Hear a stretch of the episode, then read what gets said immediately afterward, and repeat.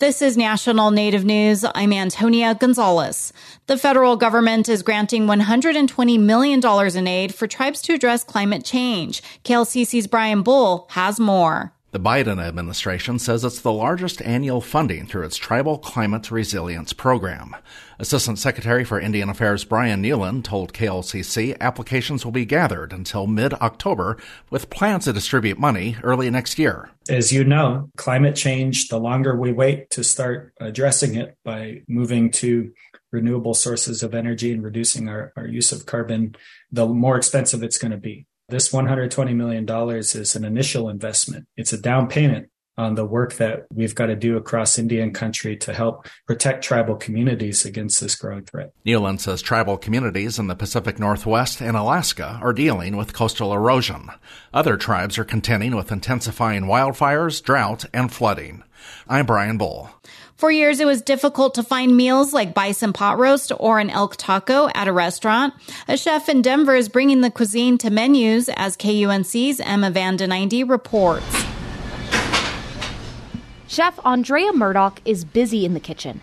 She's baking her light blue sugar cookies with the help of some volunteer chefs. They're like blue. Yeah, they stay blue. It's awesome. They do? Yeah. That color is made from Ute Mountain Ute cornmeal from southwest Colorado. Blue cornmeal is something that's very um, specific to the Four Corners region of the U.S. Like you will not find this easily out on the West Coast, out on the East Coast. And this isn't the first time she's used unique ingredients. I source locally and indigenously to support those economies. Kroger doesn't need my money. It all started when Murdoch expanded Four Directions Cuisine, her food business. She wanted to create South American cuisine and through her research, she found that ingredients representative of the culture were pre colonial, like rabbit, bison, or other foods that existed in the Americas before colonizers arrived. I have this distinct privilege and honor to be able to take the teachings from others and translate that through menus. Along with sourcing food from local and indigenous farmers, she forages around her for flowers and grasses, praying to the weather god Illapa for rain. As she cooks, she taps into what she calls her sixth sense and connects with plants and animals that are seen as relatives in her culture. There's an element of listening to the ingredients and understanding how you're going to honor them best. Indigenous cuisine like Murdoch's has recently grown in popularity, with many restaurants opening in cities like Minneapolis and Seattle. And for the second year in a row, a native chef won a James Beard Award, almost like the Oscars for cooking.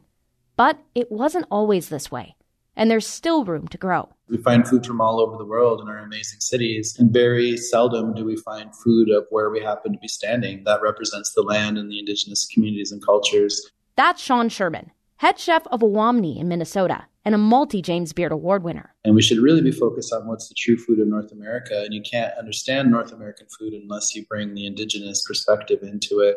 I'm Emma Vanden Tune in tomorrow to hear how chefs are bringing awareness to Indigenous issues through cooking. The Chickasaw Nation in Oklahoma recently recognized a seven year old Chickasaw citizen for bravery for rescuing his three year old brother who fell off a cliff and into a creek. Tribal leaders presented Dakota Duke with a plaque at an end of school ceremony. The brothers were on a family hiking trip at a tribal recreation area when the incident took place. I'm Antonia Gonzalez.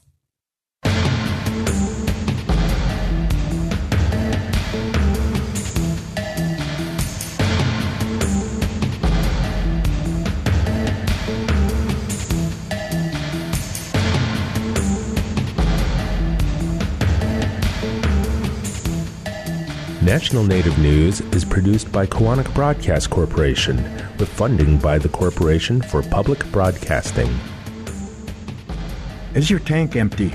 There's another gas you should be worried about. Carbon monoxide can kill in minutes.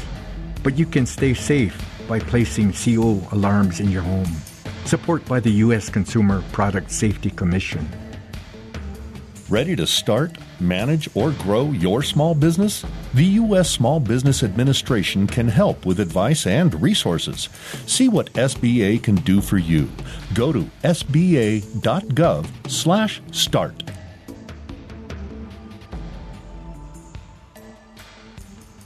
Native Voice One, the Native American Radio Network.